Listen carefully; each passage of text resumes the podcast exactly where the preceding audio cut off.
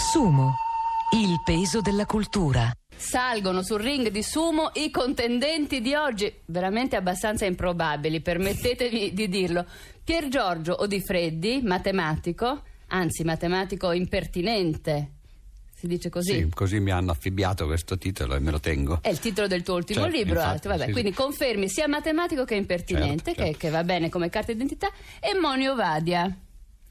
Taci? No, se- Se taci siamo di fronte- spacciati. Di fronte a un matematico impertinente ho pochi argomenti. Beh, ne hai tanti, alla tua teatralità e, e poi insomma Farò del mio meglio. Farei del tuo meglio, questo mi riempie di gioia, anche perché il tuo meglio è un meglio con la M maiuscola. Tu vieni qui a fare la parte del creazionista. Poco convinto, francamente. No, dai, ma no, ma non scusa, questa è- No, faccio volentieri la parte perché la narrazione della creazione mi affascina, è, è una bellissima lirica su come tutta questa cosa che ci circonda è venuta, però è un racconto, ecco, io non sono uno di quegli assatanati creazionisti, il cielo me ne scampi. Anche perché gli assatanati creazionisti stanno in America e non sono cattolici peraltro, sono protestanti, men che meno sono ebrei come te, Moni. Quindi tu sei totalmente fuori posto e Io- quindi sarai perfetto nel ruolo. Però sappi che posso eh, garantirvi una storiella creazionista straordinaria. La vuoi dire subito Freddi. qui in sede Sì, di sì. scaldamento dei muscoli? Allora, Dai. c'è un mercante ebreo, certo Laser Wolf, che ha avuto una- un appointment con lo zar per fornire le sue merci.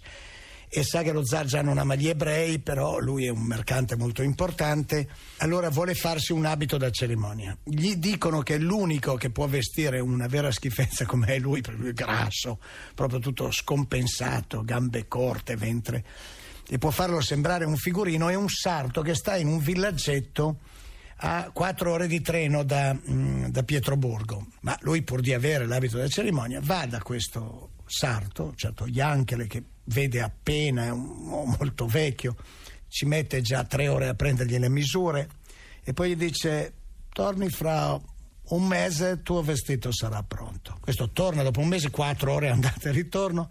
E il sarto dice: No, non sono contento, torni fra un altro mese. E lo rimanda per sei mesi. Mm.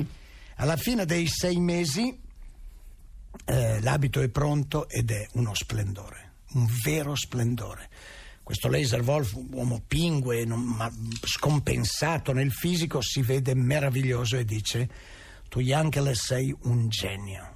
Guardi un vestito così, però renditi conto, il buon Dio ha fatto il mondo in sei giorni, il settimo si è riposato e tu sei mesi per fare un solo vestito. Il sarto Yankele dice: Sì, ma guardi il mio vestito, che bellezza, guardi il mondo, che schifezza. Che meraviglia, Moni. Professore Di Freddi, vuoi far tu un riassuntino della polemica? Poi sentiamo con la riassume invece Monio Vadia ed entriamo nel vivo del match. Ma credo che la polemica non coinvolga soltanto l'evoluzionismo, c'è proprio un problema su che cosa è successo agli inizi del mondo e poi come naturalmente il mondo si è evoluto. Ora, il problema dal punto di vista scientifico eh, non è eh, isolato, ma è addirittura quadruplice perché ci sono tante possibilità. Il mondo potrebbe esserci sempre stato e, e- e non finire mai, quindi nessun inizio e nessuna fine. Potrebbe esserci un inizio senza una fine, potrebbe non essere mai cominciato ma finire ad un certo punto no? e potrebbe invece cominciare e finire. Sono quattro possibilità di cui oggi la scienza eh, sta appunto considerando le sorti in qualche modo e eh, per quanto se ne sa ora, cioè la cosiddetta teoria del Big Bang, eh, immagina o perlomeno crede di dimostrare, dico crede poi spiegherò perché eh, c'è anche questo verbo che non è proprio scientifico, no? Eh, bisognerebbe Crede dire sa invece che eh? infatti non vi sto cercando di parare per così dire le spalle però per quanto se ne sa c'è appunto stato un inizio che si chiama Big Bang ma non c'è ancora riusciti a determinare se ci sarà una fine cioè se l'universo ad un certo punto collasserà in quello che viene chiamato il Big Crunch il eh, grande botto finale Crunch è anche il nome degli, Ah. degli esercizi di addominali, Eh, certo, va bene, sì, giusto? No, per dire. Beh, le creazioni vabbè, cominciano lì, può darsi anche che finiscano. quindi è la mia no? fine, diciamo, il Big Crunch. Va bene, lo dirò alla mia istruttrice, scusa, piccola parentesi, non molto scientifica. E poi appunto non si sa ancora invece se eh, invece di questo Big Crunch eh, il- l'universo continuerà invece ad espandersi e, e, e diventare sempre più freddo. Quindi questi sono i termini della eh, spiegazione scientifica. Dicevo crede perché ovviamente eh, nella scienza eh, ci si basa su delle ipotesi, su delle teorie e non c'è ancora quella che viene chiamata la teoria del tutto, che per l'appunto dovrebbe essere quella che eh, dirime queste cose. Non c'è ancora perché ci sono due grandi teorie, una è la, la relatività, l'altra la meccanica dei quanti, che vanno bene eh, nei loro ambiti di applicazione, ma non sono ancora state unificate per l'appunto. E allora si pensa che la risposta definitiva arriverà da questa unificazione. Quindi questi non sono i c'è termini. ancora, non c'è ancora, questa è una frase chiave nella scienza, Pier Giorgio Di Freddi, vero? Cioè, ipotesi, verifiche, poi c'è un processo che continua e che non ha una fede, delle certezze o delle credenze. Tu hai usato il verbo crede, mentre invece, caro Moni, dal tuo punto di vista, che è quella di quel signore, quello di quel signore barbuto che sta lassù, che un po' ti assomiglia, no? Me ne guardo bene Ma come te ne guardi Parlava di io te, ma parlava di te. sia un signore barbuto, questa è idolatria di Tu sei un signore barbuto. Io sono un signore Allora, barbuto. noi ti adoriamo. Ma magari Eh, quindi- mia mamma poteva anche pensare qualcu- qualcu- qual- che io abbia qualche talento speciale. No, no, no, no, non parliamo di signore con la barba perché proprio nel racconto, nella narrazione biblica, Dio stesso ehm, sfugge a ogni definizione quando il povero Mosè che è balbuziente e che è incaricato di andare a liberare il popolo ebraico dalla schiavitù, eh, allora chiede poverino a Dio a, a rovetto ardente, perché poi noi sappiamo che è un rovetto ardente che parla, il rovetto ardente è un fenomeno naturale nel deserto e la voce non lo so, parlava davvero, l'ha sentita Mosè. Come creazionista vado male, lo so, Vabbè, però, dai. però voglio essere libero. Ci- ci piaci lo stesso. Allora, quando Mosè chiede al, al Santo Benedetto, ma chi devo dire che mi manda? Il Santo Benedetto dà una risposta sibillina. Dice, in ebraico è molto bello, Eheye Asher Eheye ti manda. Eheye Asher Eheye vuol dire sarò che sarò. Io dico che il Santo Benedetto si propone come la canzone di Doris Day. Che sarà, sarà, whatever will be, will be. Perché? Perché lui dice io sono un futuro, tu sei la relativa e costruiamo un altro futuro. È una relazione che propone. Non solo, ma dice a Mosè che cosa vuoi Mosè? Un idoletto più forte di quelli di Faraone? Noi giochiamo un'altra cosa. Io sono un Dio di libertà, quindi sono un Dio libero, pertanto indefinibile. Posso essere solo cercato e non trovato. Processo. E allora questo Applausi Dio... in regia al di là del vetro. Questo Dio, tra le altre cose, rispetto alla creazione, ehm, dice, ehm, quest- dicono i maestri del commentario mh, talmudico midrashico alla Genesi Bereshit Rabbah, si interrogano, questo entra in relazione con ciò che ha detto brillantemente Odifreddi, cioè cosa faceva Dio prima di creare questo mondo? La risposta che danno i maestri è li creava e li distruggeva, perché uno era troppo rigido, l'altro era troppo morbido, uno qua o troppi quark, meno quark. Allora pare Quindi non che... è neanche il dio orologiaio dei fo- fondamentalisti americani che ogni tanto dà un ritocchino alla creazione. Allora, allora aspetta, finisco, cerco Sì. di essere rapido. Eh, I nostri maestri dicono, sono loro calcoli cabalistici, eh, che il Santo Benedetto ha tentato la creazione del mondo 27 volte e che la nostra è il risultato del ventisettesimo tentativo e pare che guardandolo il Santo Benedetto abbia sospirato e abbia pronunciato queste due parole ebraiche, Halevai Shaya Amod, che tradotte un po' liberamente vogliono dire e speriamo che tenga.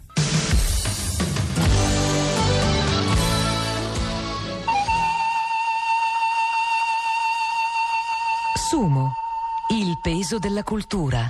Perché il racconto religioso della creazione dovrebbe confliggere così potentemente o di freddi con il racconto scientifico? Se un Dio è un Dio che tenta, ritenta, Questo di, è un dimone. punto di vista, eh, intendiamoci, questi sono i maestri Bereshit Rabbah e nei fra i religiosi ci sono differenze abissali. Non dimentichiamo che da una religione come dal Vangelo, per esempio, prendiamo il Vangelo, possiamo prendere il- è uscito Torquemada e San Francesco. Cioè, religione cosa vuol dire? Vuol dire tutto e nulla. Bisogna diventare modesti, questo è il problema. Bisogna diventare atei. O di Perché no? Perché no? Lo certo. diceva Khrushchev, grazie a Dio siamo atei. Grazie a Dio siamo amati, è bellissima. però. Ma allora perché Pier Giorgio Di Freddi c'è questa credo che- nuova virulenza polemica, soprattutto lì al di là dell'Atlantico, in America, protestanti contro scienziati. Beh, non è solo lì. Insegniamo il creazionismo nelle scuole. eh, eh, Non è solo lì, loro vorrebbero in qualche modo, eh, loro intendo i, eh, i cattolici in questo caso, no? vorrebbero in qualche modo riuscire a mettere insieme la fede e la ragione. Ed è naturalmente un'impresa un po' disperata, no? È come, vabbè, il proverbio dice altrimenti, ma qui visto che si parla di religione, è come volere il calice pieno e la perpetua ubriaca, insomma? Ecco. non si può no? Eh, mettere queste due cose insieme. Bisognerebbe accettare da parte di, eh, dei religiosi che eh, la fede è per l'appunto una questione di fede, cioè si basa su una rivelazione e la rivelazione eh, si può appunto, come diceva eh, prima eh, Mognavadia, che si può averla o non averla anche leggendo gli stessi testi eh, da cui poi qualcuno invece la ottiene. E questi testi si possono interpretare letteralmente o in maniera metaforica. Il problema del creazionismo, soprattutto appunto statunitense, quello della Bible Belt cosiddetta, no? della, La della- della cintura cinghia, bi- di- sì, cinghia, cintura, cintura, la cintura biblica è proprio questo, di prendere i testi sacri e di interpretarli in maniera letterale. Ora questa è una cosa completamente anacronistica, lo si faceva secoli fa, si calcolava quanto tempo era passato dalla creazione del mondo, si sapeva esattamente il momento, il giorno della settimana in cui c'era stata la creazione, senza preoccuparsi che prima della creazione forse non c'erano i giorni, quindi dire la creazione è cominciata il mercoledì pomeriggio, ma è prima cosa c'era? No? È un Moni, po' tu sei strano. qui come creazionista, anche se un po' sui generi. Io, sono un creazionista poetico, credo che il problema posto da, da Pier Giorgio Di Freddi sia il grande problema, il problema è ermeneutico, cioè il problema dell'interpretazione. L'interpretazione letterale è un livello di conoscenza che comprime lo spazio per accedere all'intelligenza. Allora, nell'ebraismo ci sono quattro livelli di interpretazione. C'è quello semplice, c'è quello eh, metaforico, allegorico e poi quello mistico. Per esempio il Big Bang. Io faccio un... eh, Allora, il Big Bang... eh, ci- noi Cioè, hai un siamo- aneddoto anche sul Big no, Bang? No, no, è una mia, mia modestissima interpretazione cabalistica di Kabbalah, la Moniovadia e credo che Madonna concorderà con la rockstar, intendo. Madonna, Madonna, sì, va bene. No, no, non avevamo- avevamo capito bene. Allora, Tese, Big Bang noi, è un suono. Big Bang, il, il mondo è nato con un canto un po' rozzo, bang, come fosse una prima beat di rock. Nella prima parola ebraica della Genesi eh, de- eh, c'è la parola è Bereshit, che vuol dire letteralmente in principio, o meglio in capo, in testa. Questa parola è anagrammabile in altre due parole ebraiche. Bereshit contiene Ta'ev Shir, che vuol dire voluttà di un canto. In principio era la voluttà di un canto, il mondo è nato dalla voluttà di un canto, Big Bang. Che meraviglia. In principio era la parola cantata. Però Eh, anche tu, Pier Giorgio Di Freddi, sai fare gli anagrammi. Se io dico la verità, me lo Ah, sì, vuoi certo, anagrammare la per verità, piacere? Anzitutto uno degli anagrammi più, più divertenti è che la verità è relativa per l'appunto, no? E eh, un altro degli anagrammi è evitarla, quindi, Quindi, insomma, quindi va benissimo. si può- si Potremmo cercare di- chiudere qui questo incontro di sumo sul creazionismo, sulla creazione, sull'evoluzionismo, su Darwin, però non siamo ancora arrivati all'uomo, alle scimmie, quindi adesso musica. Che... Per Giorgio Di Freddi, vogliamo tornare un attimo però su questa questione della lettura letterale del racconto biblico, perché c'è stato il solito sondaggio che ci sono ovunque, anche in America, un sondaggio della CBS, della CBS, le- detta l'italiano, che dice che il 51% degli americani credono che il mondo sia stato effettivamente creato secondo quanto è raccontato nella Bibbia. Moni, non guardarmi male. No, no, eh, stavo ascoltando con grande interesse. E quindi io suppongo, il maestro sei tu, con una datazione precisa, con delle modalità precise, quindi un po' meno di 10.000 anni fa, a un certo punto, No, per no, esempio, 5.000, te lo posso quanti dire sono? dimmelo giusto. 5.766.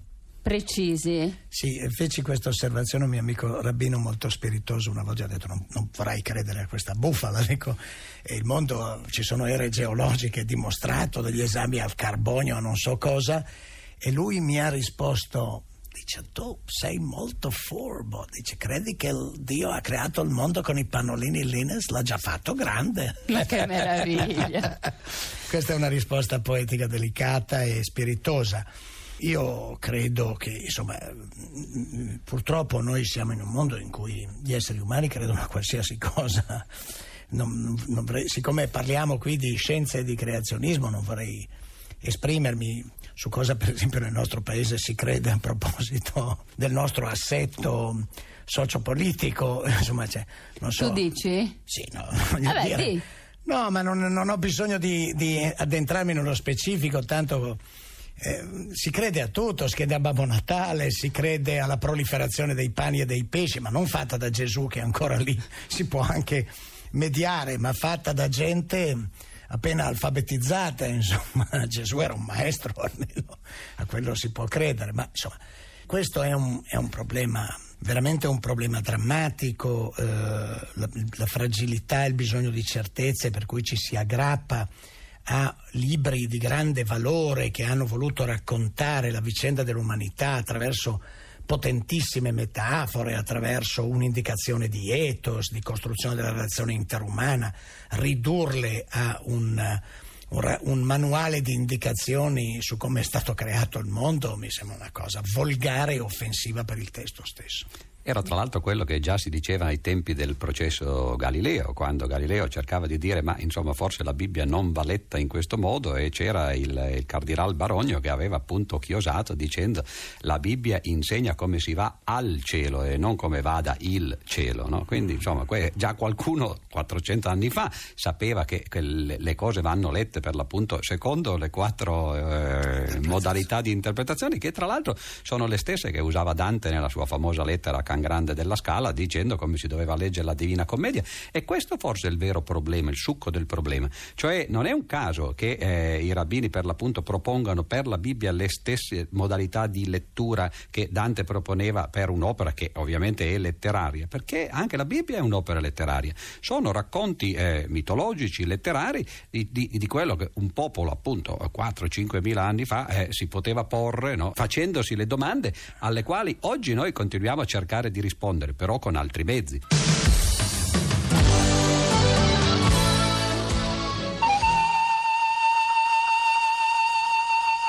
Sumo, il peso della cultura. Caro Pier Giorgio e caro Moni, voi sapete che è una sfida sportiva vera e propria, poi ci sarà un vincitore. Io- Sei contento? Io tifo per il mio avversario. Vabbè. Eh, e cosa si vince? però? Niente, si vince niente, però dai, si, si partecipa. Oltretutto, io avrei una storiella, Moni, posso, ma veramente Sì. microscopica, insomma, in tua presenza poi veramente mi imbarazza raccontare qualunque cosa. Uno dei miei figli, dodicenne, che va in seconda media, mi ha detto: Mamma, però, se chi non crede in Dio si eh, astiene, si esonera dall'ora di religione. Eh, invece i creazionisti dovrebbero chiedere l'esonero dall'ora di scienze. Ha una logica? Matematico impertinente, Pier Giorgio Di Freddi? Ma anche beh, i creazionisti non sono eh, un monolito, quindi ci sono naturalmente tante versioni. Eh, io credo che eh, loro in qualche modo cerchino la, la par condicio, cioè vogliano, perlomeno eh, i più moderati, vogliano eh, affiancare il racconto mitologico, eh, il racconto biblico alle spiegazioni scientifiche per porle entrambe nel- sullo stesso piano. Non credo che si arrivino, può, può darsi che ci sia qualcuno, anche perché eh, al, al peggio non c'è mai limite, però che si arrivi effettivamente a pensare di abolire la spiegazione scientifica, perché non fosse altro che eh, il fatto che il mondo che ci circonda è un mondo tecnologico e che quindi anche i creazionisti le- lo usano, cioè andranno bene anche loro no? con le automobili, con gli aeroplani, non credo che rifiutino completamente la scienza, ma non vogliono lasciare alla scienza la parola ultima, diciamo così. no? Eh, ci sono degli aspetti eh, della vita, eh, sia dell'universo che soprattutto eh, su questa terra dell'uomo, che non vogliono delegare per l'appunto alla scienza. E questi aspetti sono quelli che riguardano più da vicino eh, i valori etici, per esempio, eh, e quindi in qualche modo, tra virgolette, la divinità dell'uomo. Ed è per Ecco, questo che appunto. no, Quindi eh, il grande nodo in realtà è quello, la creazione, Certo. non il Big Bang, l'universo, va bene, interessantissimo. Infatti il Quel che conta davvero è che l'uomo, inteso come essere umano, è frutto di un disegno Esatto. intelligente, di una creazione, oppure di un caso, di un caso biochimico dello sviluppo, dell'evoluzione, sì, no, sbaglio ai termini. Sì, ma no, insomma, però, però, nuovo credo in- che sia quello il problema, che se l'uomo evolve dalla scimmia, Dio dov'è? Moni. Eh, Moni, ogni volta si dice Dio schiocchi, saggiamente. No, ma perché non lo so, io credo che eh, questo sia interpretabile solo sulla base del paradosso. Nell'ebraismo, eh, naturalmente abbiamo i nostri fanatici, come dire, con l'aiuto di Dio abbiamo i nostri bravi fanatici. Que- però, eh, per esempio, per noi le Bibbie sono due, non una. si chiamano Torah Shebichtav, Torah Shebealpeh. La Torah scritta, che è quella che voi conoscete, e quella orale, che era solo orale finché dopo il lungo esilio babilonese i maestri l'hanno riportato nel Talmud, che sono 45 volumi di discussioni. Quindi è un libro non libro, che si può rimettere in discussione ogni volta. Un'opera aperta, come Un'opera dicevano aperta. i nostri e Steinsalz dice la Bibbia è la parola di Dio all'uomo, il Talmud è la risposta dell'uomo a Dio. I due dialogano. Comunque Dio stesso si presenta con un nome, nient'altro che un nome, con una voce e un nome. Sono quattro consonanti, le dico separate, Yud, Hei, Vav, Hei. Quando uno dice Yahweh, Geova, è come se dice, dicesse Pippo Vercingetorige, totalmente impronunciabile quel nome però è interessante perché contiene alcune permutazioni. Per esempio, Hayahovei cioè fui, sono, sarò, il tempo infinito. Qui parliamo di qualcosa che sta un po' più in alto di quelle fesserie che raccontano certi sedicenti creazionisti che sono solo imbecillisti.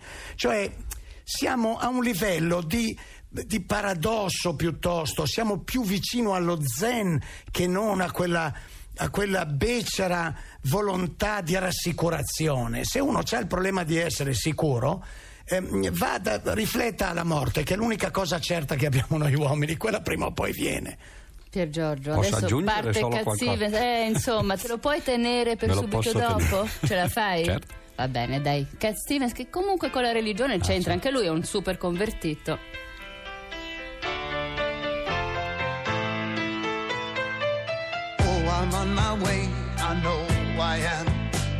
Somewhere not so far from here. All I know is all I feel right now. I feel the power growing in my hair. Sitting on my own, not by myself. Everybody's here with me. I don't need to touch your face to know. I don't need to use my eyes to see.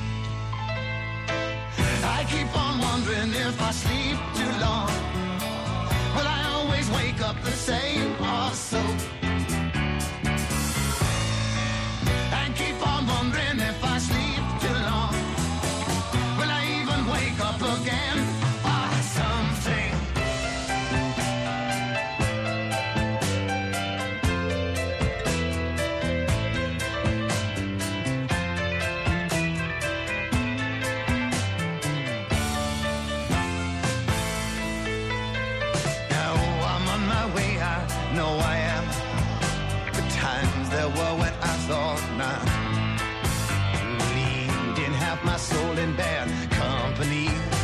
The moon, I had the strength to stop. No, I'm not making love to anyone's wishes, only for that light I see. Cause when I'm dead and low, low in my grave, that's gonna be the only thing that's left of me.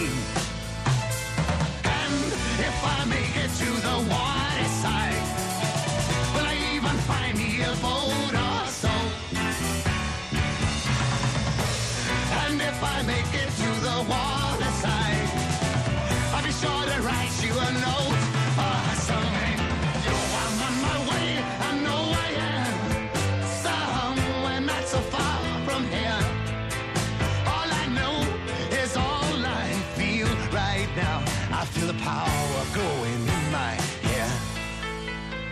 life is like a maze of doors and they all open from the side you're on Just keep on pushing hard, boy. Try as you may, you're gonna wind up where you started from. You're gonna wind up where you started from.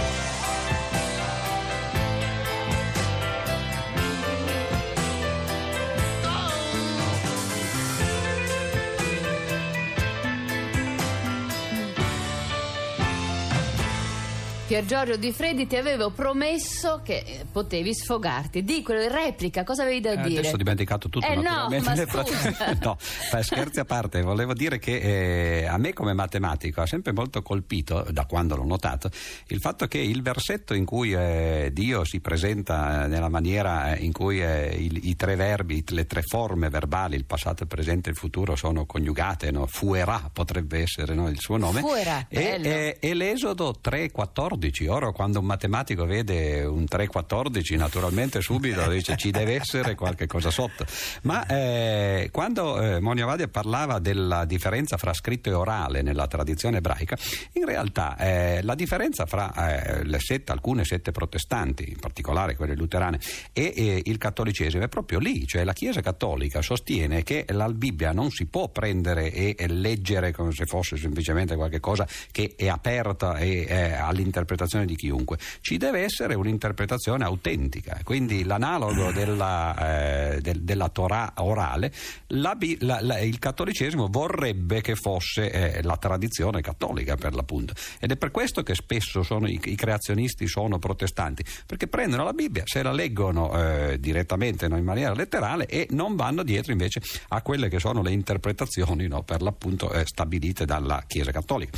In realtà però la Chiesa cattolica anch'essa eh, arriva fino ad un certo punto di apertura, per esempio accetta abbastanza eh, apertamente l'evoluzionismo, anche perché sarebbe difficile con... mentre È più che un'ipotesi, disse è molto Papa più che un'ipotesi. Giovanni Paolo II. Sì, ma soprattutto lo dicono gli scienziati, che Vabbè. da questo punto di vista no, è, è- un'opinione no, più, eh, più importante. Il problema è questo, che mentre sulla- sull'origine dell'universo, per l'appunto come dicevo prima, ci sono ancora teorie aperte perché non si è arrivati alla teoria del tutto, sull'evoluzione eh, ma, eh, ci sono state talmente tante conferme, per esempio il fatto che il codice genetico sia universale, sia lo stesso nell'uomo e nelle altre specie animali, che sarebbe difficile negarlo. E allora la Chiesa si riserva quello che una volta veniva chiamato il ruolo del Dio tappabuchi, cioè ci deve essere agli inizi un momento in cui eh, Dio è intervenuto per eh, far scattare in realtà due, due volte, cioè la prima volta la vita, cioè il passaggio dalla materia inanimata a quella animata, anche se poi scientificamente è molto difficile stabilire quale sia il passaggio, per esempio un virus è vivo o non è vivo, cioè sono quegli organismi no, che stanno un po' a metà. E il secondo passaggio, il più importante, quello che a loro interessa di più naturalmente, è il passaggio dall'animale al- a- all'essere animato nel senso che ha l'anima per l'appunto, no? è l'uomo. Questi sono le- i due momenti in cui la Chiesa dice mi va benissimo tutta la storia eh, che, la, che la scienza racconta, però, Però- voglio avere due momenti no, in cui Dio interviene.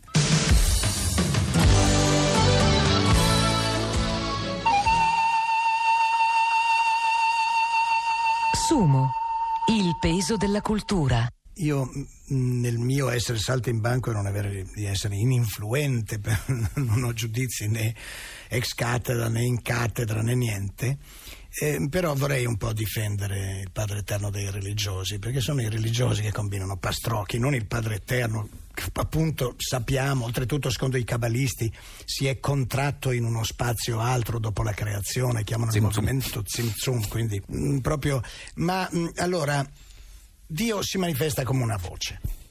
Eh, Si manifesta come una voce. Diciamo il primo uomo che lo ascolta dopo quelli nel paradiso e, do- do- e dopo Noè, diciamo, quando comincia la storia dell'umanità questa. È Abramo, mm, che è una delle mie ossessioni. Mia moglie appena sente Abramo abbandona la Scappa stanza. di come casa, sì. Allora, di- di Abra- allora Abramo, cosa succede? Che lui sente questa voce. Mm? Che cosa gli dice la voce? Le prime due parole che sono cruciali. Cosa gli dice? Inginocchiati davanti a me, io sono un Dio straordinario, faccio tutto io, non pensare, stai zitto, segui, non fa, vieni fa- No, dice vai a te stesso. Lech lecha. Cioè il processo di individuazione dell'essere umano in quanto tale, universale, uguale, libero, eccetera.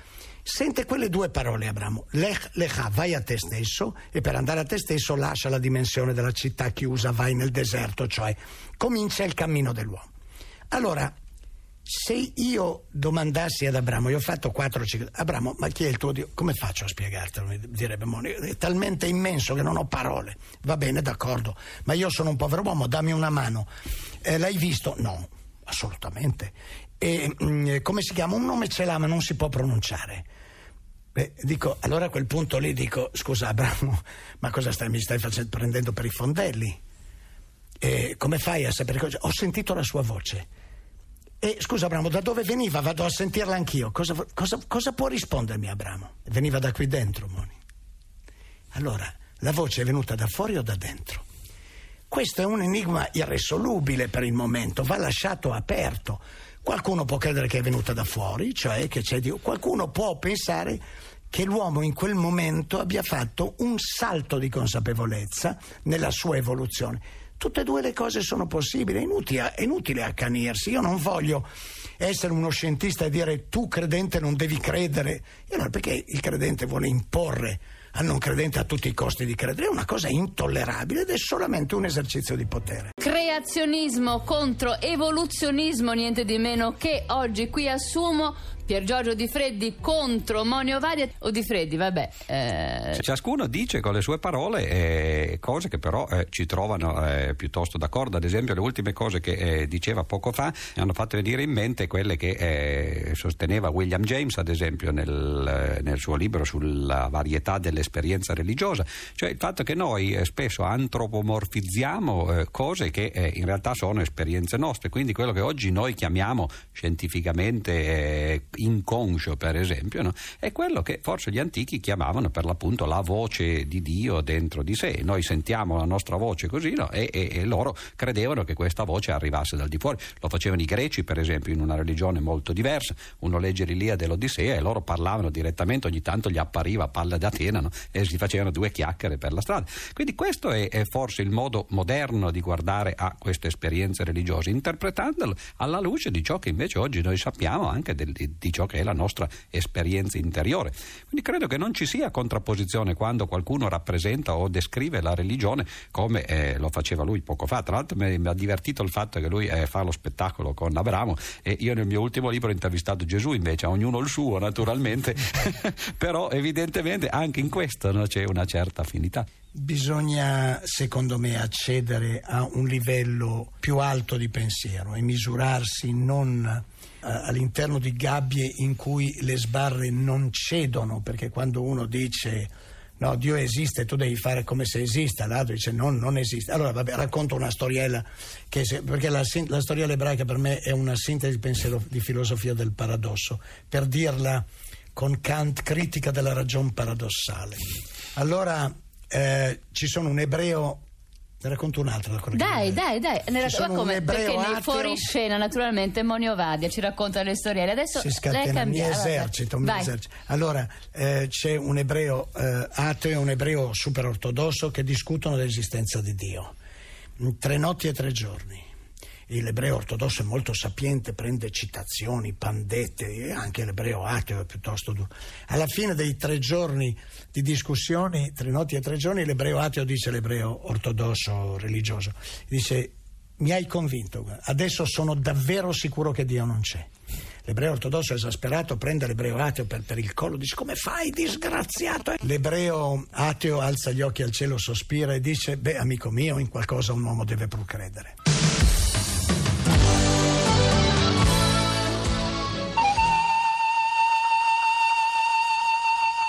Sumo.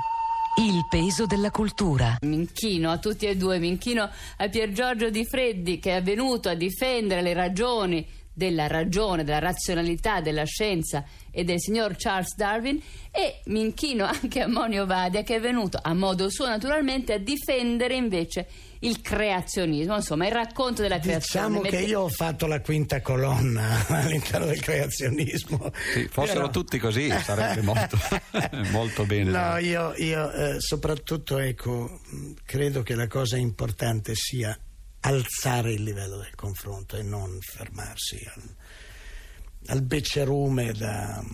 Allora noi raccogliamo e rimandiamo, rimbalziamo sugli ascoltatori di Sumo questa raccomandazione di Monio Vadia. Grazie Monio Vadia, grazie per Giorgio Di Feddi. Io voglio ringraziare